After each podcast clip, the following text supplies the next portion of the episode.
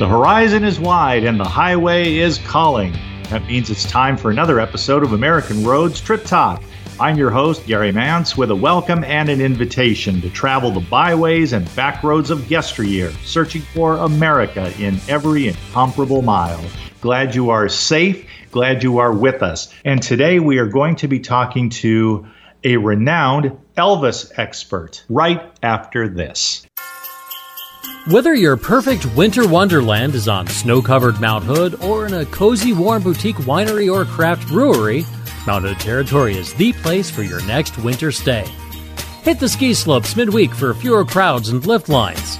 Learn a new skill on a guided snowmobiling, snowshoe, or Nordic ski tour. Fuel up and support local at restaurants along Highway 26, brimming with chill mountain vibes. Warm up from the inside in Mount Hood Territory's craft breweries, cideries, and distilleries and visit its boutique wineries for an intimate and casual experience during cellar season. Plan your trip at mounthoodterritory.com slash winter.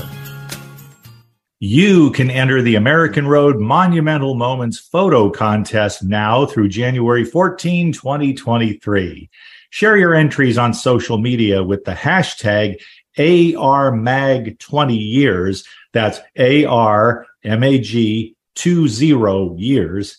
And we may even share your post on our pages, but don't forget to enter the contest for your chance to win. First place wins a $500 gift card and two nights at the Inn on the Square in Greenwood, South Carolina, a total prize worth $750.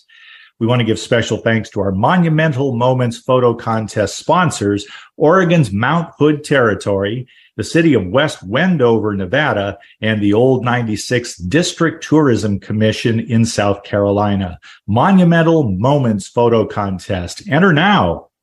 Hi, everybody. This is Anson Williams from Happy Days, and I want to bring attention to a life saving product called Alert Drops. Drowsy driving is one of the most catastrophic problems in America, and Alert Drops will stop it. Kids studying in college, drinking too much caffeine, overloading on these energy drinks. They end up in the hospital. Alert Drops will stop it. What is Alert Drops? Alert Drops is a simple spray on the tongue made out of citric acid, sour lemon, and water, co-created with my uncle, Dr. Henry Heimlich, creator of the Heimlich maneuver, who said, Anson, Alert Drops will save more lives than the maneuver. Whether you are driving, whether you are studying, whether you're just a tired mom, whenever you need to be alert, get Alert Drops. A simple spray on the tongue, nothing in your system, and you're naturally awake, naturally alert. It's scientifically proven. It's doctor approved. Again, it's natural. It's been honored by the United States Congress. Go to alertdrops.com. Very important. Go to alertdrops.com and stay safe. Adventure history, and beauty all await you on the Natchez Parkway, a national scenic byway and national park. This 444 mile drive takes you through some of the country's most stunning landscapes while also allowing you access to exciting communities along the way. From Natchez, Mississippi to Nashville, Tennessee, we invite you to explore the trace and discover America. Plan your trip at scenictrace.com. That's scenictrace.com. Welcome back to American Road Trip Talk. Before we bring on a renowned Elvis expert named Cory Cooper, who is a wonderful, wonderful font of knowledge concerning all things Elvis, I do want to say hello to Suzanne Mitchell, my broadcast partner, heard with me on 1150 KKNW Seattle. And she is the lady whom I escorted through the doors of Graceland. What a time we had, Suzanne. Oh, we had a wonderful time, and I'm happy to talk about it today with somebody as knowledgeable as Cory Cooper and you. We went through and were quite amazed by what we saw at Graceland. And when we left there, we went to Tupelo and saw the birthplace of Elvis. So the same day. The same day. So you and I have a lot of, of Elvis experience and that packed into that one day. But then we have Cory Cooper, who knows a whole lot more than we do about the man. You can't stump the guy. Cory Cooper. Extraordinary. He is a renowned Elvis Presley historian. Cory Cooper is a noted authority on the life and music of Elvis Presley. He regularly contributes to books, radio shows, movies, and television projects. Cory has appeared on numerous nationally syndicated radio programs across the United States and Canada. In addition, Cory has been a contributor to internet and local radio shows, as well as for a variety of Elvis publications, and he's been a contributor to E Entertainment Online. As a sought out authority on all things Elvis, Cory Cooper draws from his vast knowledge and his deep ties to others in the Elvis world. Included among his contacts are authors, band members, performers, and members of the Memphis Mafia, the close group of bodyguards, friends, and employees that worked with and protected Elvis Presley, the king of rock and roll, the king of Elvis knowledge. I'm talking about Cory Cooper. We're glad to have with us. Cory, welcome to Trip Talk. Gary, Suzanne, as always, great to be on with you guys. And you know, you've jinxed me now. Yeah, I'll probably be stumped now during the show since you made such a fantastic introduction for me. It's not likely that we will stump you. We just keep going to the well, and you provide us with so many insights into all things Elvis. You know, I should start, Cory, there by asking you, and I do want to get into your own connection to Elvis and what he means to you. But before I, we do that, I'd like to ask you about the people who were in the Memphis Mafia. Here we've just begun 2020. Are there many of those ladies and gentlemen still around?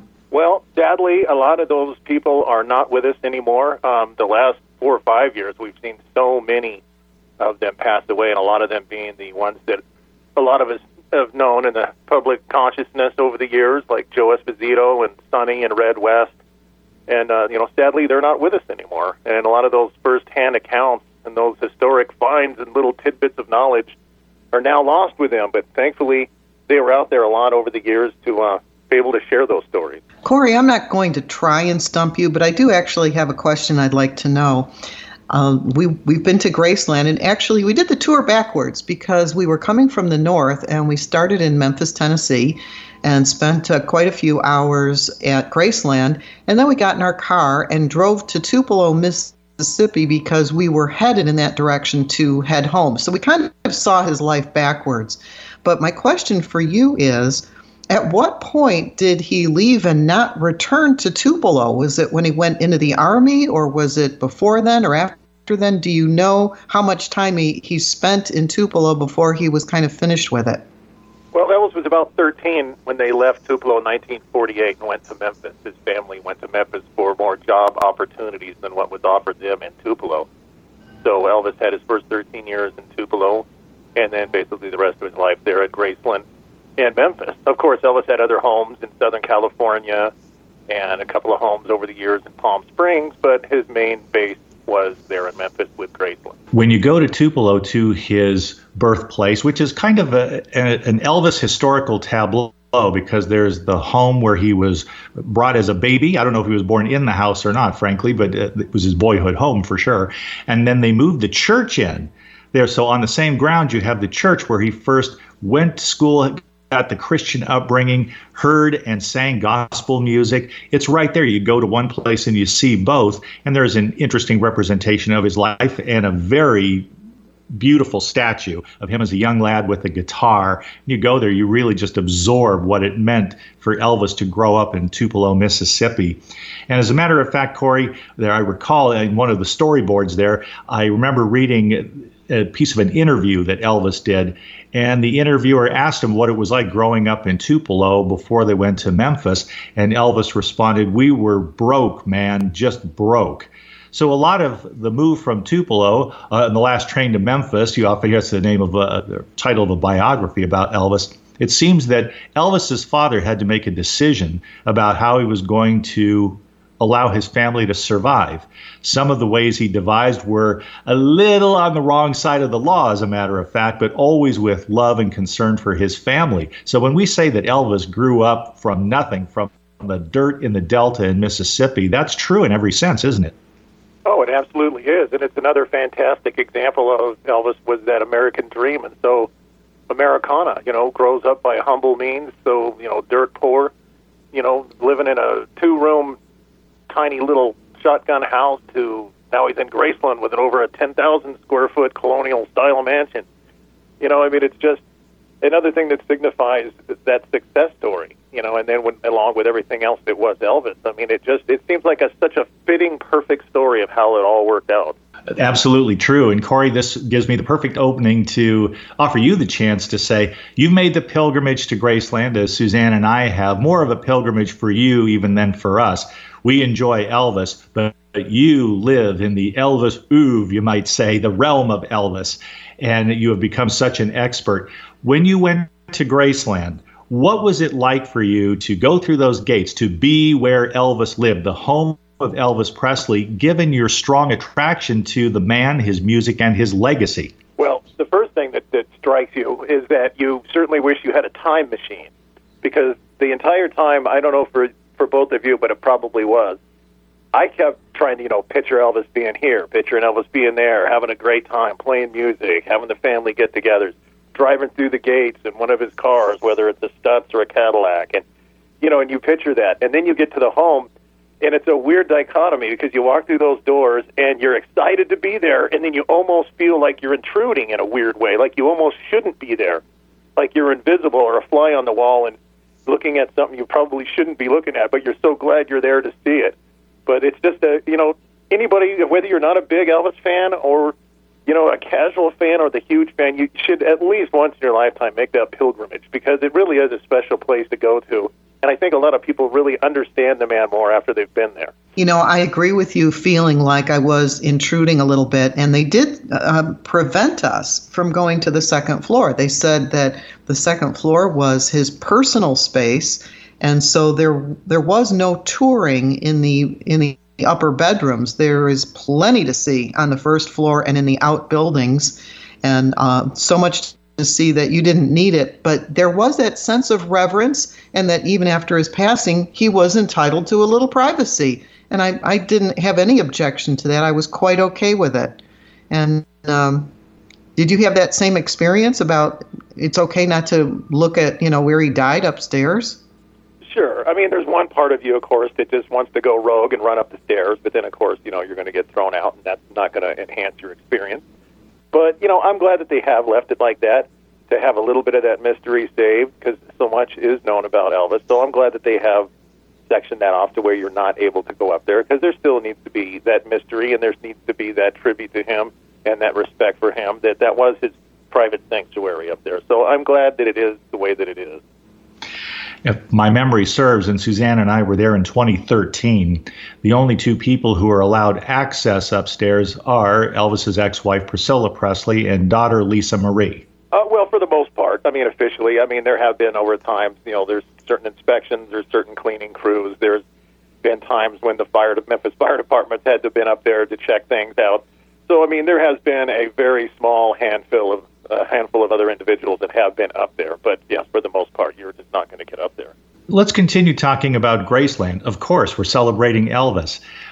What was it about the swimming pool and then the gravesite of Elvis that grabbed you? Because I can tell you, Cory, I'll just indicate for my part in it, I was rather embarrassed, a little sheepish that my camera batteries ran out. And I was right there at Elvis's gravesite looking at his headstone. I thought, oh, sheesh, I don't want to just change batteries here like I'm at Disneyland or something. So I went off to the side there about, you know, maybe 100 feet away. I changed the batteries and then I came back. There's a feeling of wanting to be reverent toward his memory and certainly respectful when you are there. And it's set in such a lovely way as to indicate that you really are visiting visiting Elvis and paying respects at his home, right out there by the pool. Well, absolutely, and how fitting. I mean, where else, you know, should Elvis be? Of course, you know, he should be right at Graceland. So it fits fitting that he's there.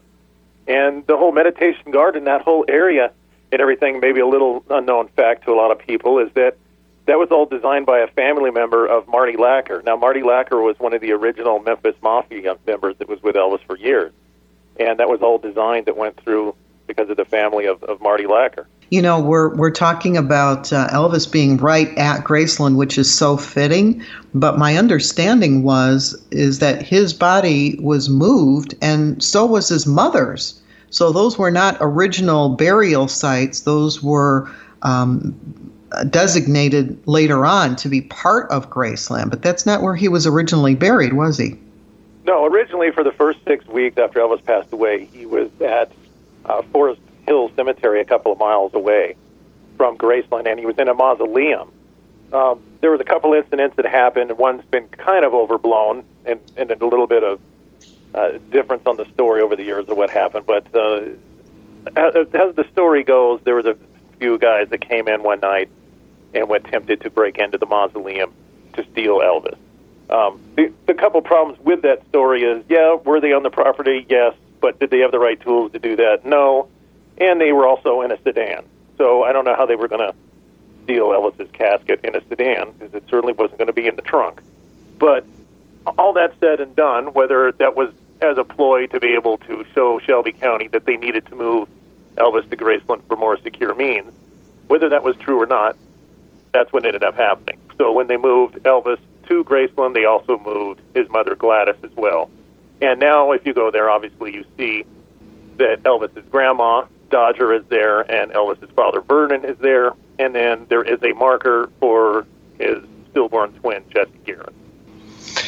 Specifically speaking of Vernon Presley, Elvis's father, it's funny how you forget things, but I believe that Vern Presley did not survive Elvis for very long. I mean, he had to bury his son. That must have been extraordinarily difficult. But didn't he die about three years after?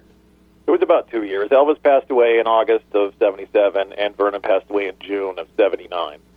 Okay. So uh, there, uh, you know, I keep thinking about Vernon Presley, and I, as much as he loved his son and would be so painful to die there approximately two years afterward, there's a certain sweet relief you can t- take in that because carrying the memory of Elvis and for to know that his son passed away at age 42, that would be exceptionally difficult. I've always felt for the man, though I never met either one of them. Well, and and sadly, Vernon, you know, he passed away at the age of 63, and he'd had for years uh, a host of health problems, uh, a lot of cardiac problems and things like that, and he was he was pretty frail the last two or three years before Elvis passed away. So, um, you know, and then after that, you know, Elvis going and his world's gone. So you can see that, uh, you know, the poor guy just was going through a lot. So I, I understand what you're saying, Gary. Was there anything that really surprised you when you went uh, to Graceland in particular? Um, that it wasn't as big as I had pictured that it might be. I mean, it's by no means a small home, but it is certainly not like some of these modern day celebrity homes that you see that are, you know, 50,000 square feet with a 30 car garage and 100 acres of land. I mean, it's nothing like that at all. In fact, originally when Elvis bought the property, it was a lot bigger than it is today. But Elvis being Elvis, said, "Look, I don't need this much property. Uh, you know, let's sell some of it off and let people build their homes around here." And so that's what they did. So now you're only seeing about 14 acres of land when it used to be around 20. And there were b- both businesses and other homes in close proximity to Graceland. It, it, was not surrounded by a lot of land, it's surrounded by the city. Well, yeah, and what's you know when you see it now, it's kind of funny, and, and there's a lot of there's a lot of neat stories about the homes that were built on outside the fence, around the back and the side of Graceland, because Elvis sometimes when he was there would just cruise down to a neighbor's house and go over the fence or walk around and just walk in and sit down and say hi to his neighbors and have breakfast and hang out with them. And this is Elvis Presley coming over for a cup of sugar. that is incredible. yeah. I Imagine recall getting that, up, getting your paper on a Sunday morning, and hanging out, having breakfast, and all of a sudden Elvis walks in and sits down and has breakfast with you cup of coffee, King. That's incredible. I believe that Elvis also had an uncle who really liked to ride around on tractors. When we went there, we, we saw a brief story indicating that I believe it was an uncle that enjoyed that, and Elvis had the land at the time, and so he would let his uncle go out on a tractor and ride around this this rolling oh, land yeah, good old, beyond good his old house. Uncle Vester. Well, and another thing that Elvis used to do on that land it always makes me laugh, especially this time of year when it's winter is that Elvis had snowmobiles, of course, that they would use around the grounds of Graceland at winter time. But then in the summertime, he also had them retrofitted so he could use them on summer dry grass land in the summertime as well. I didn't know that.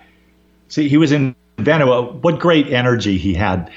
You know, Cory, when I think about Graceland to visit, and this is by way of saying, everybody, if you, if you care a whit about Elvis Presley, go to Graceland. It's a pilgrimage, believe me. What an extraordinary place to visit.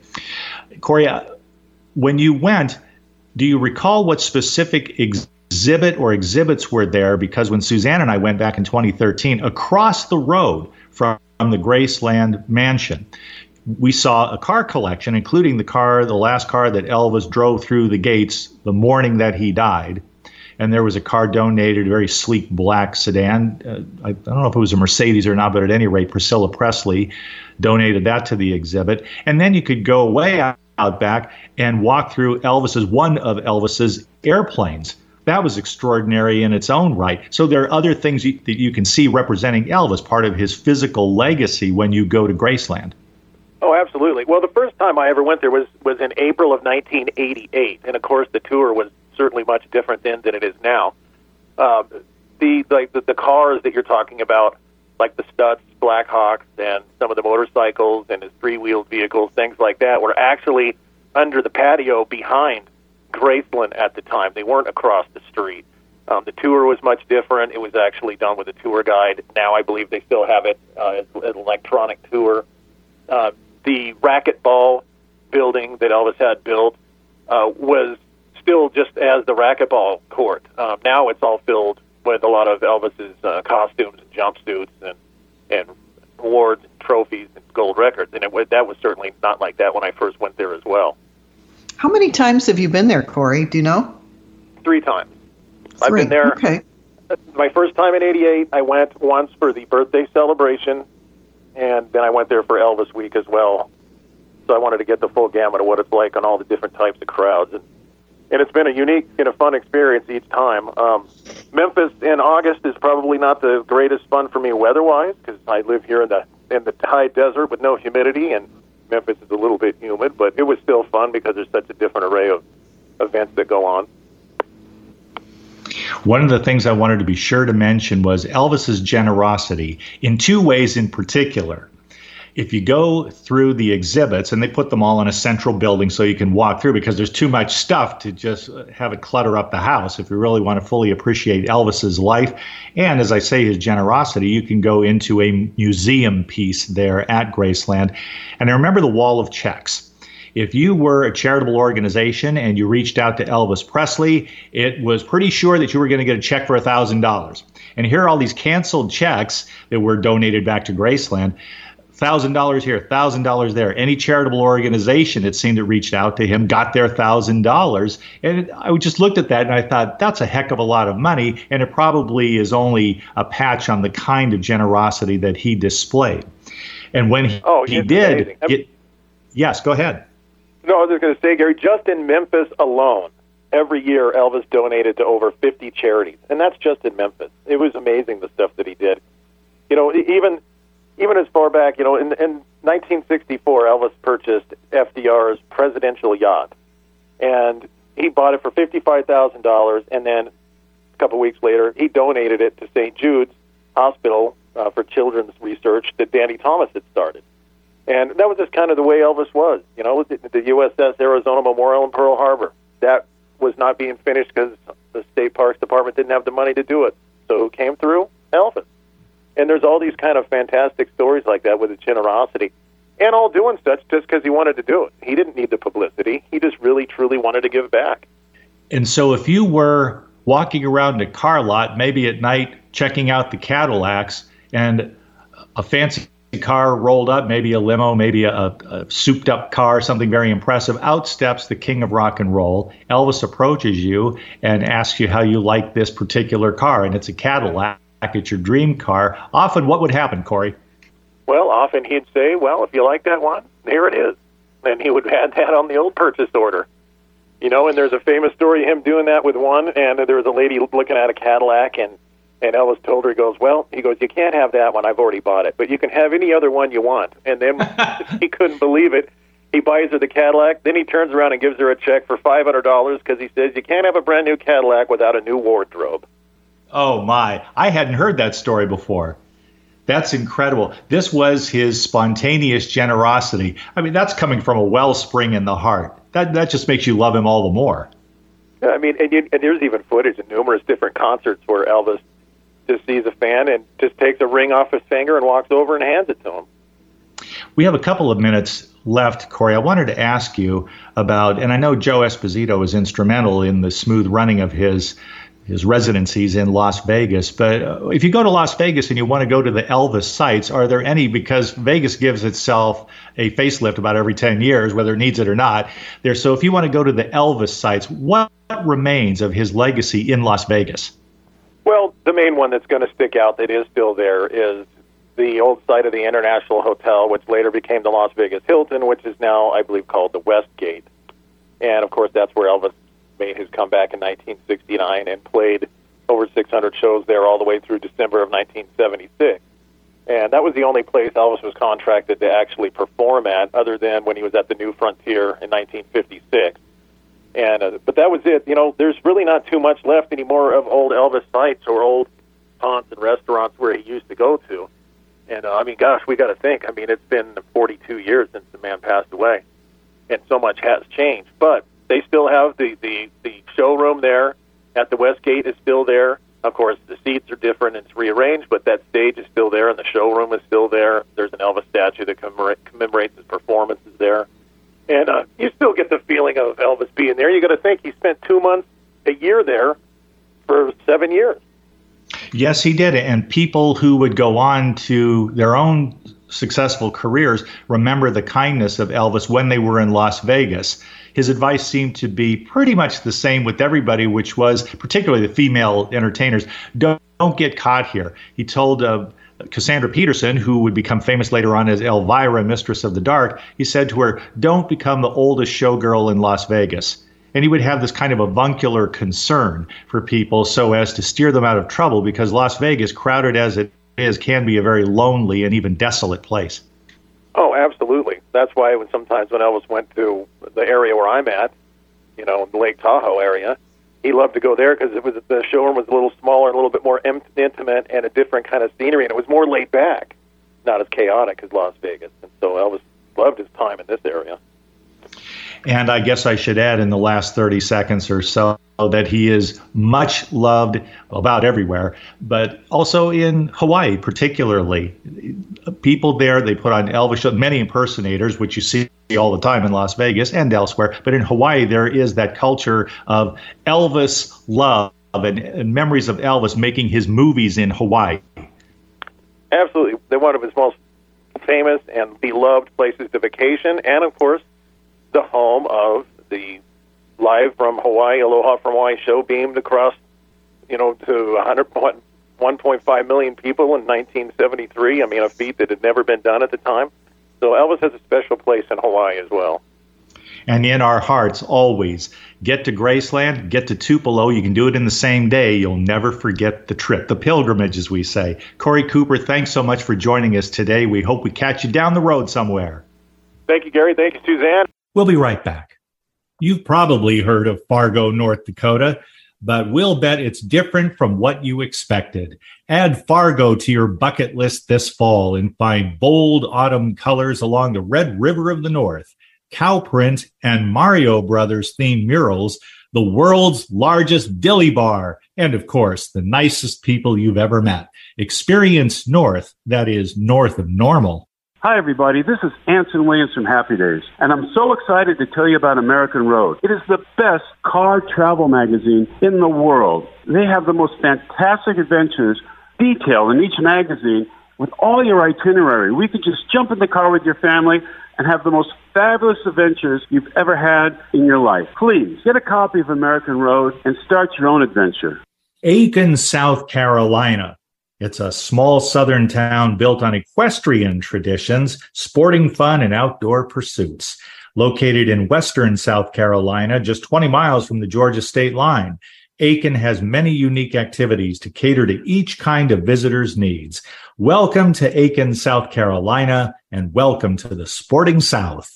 Tell your friends about Alternative Talk 1150. Thanks, ladies and gentlemen, for tuning into American Road Trip Talk. Along with Thomas and Becky Repp, co founders of American Road Magazine, we remind you to visit our website, AmericanRoadMagazine.com, to preview the current issue of American Road Magazine. Until next week, drive safely and dream well.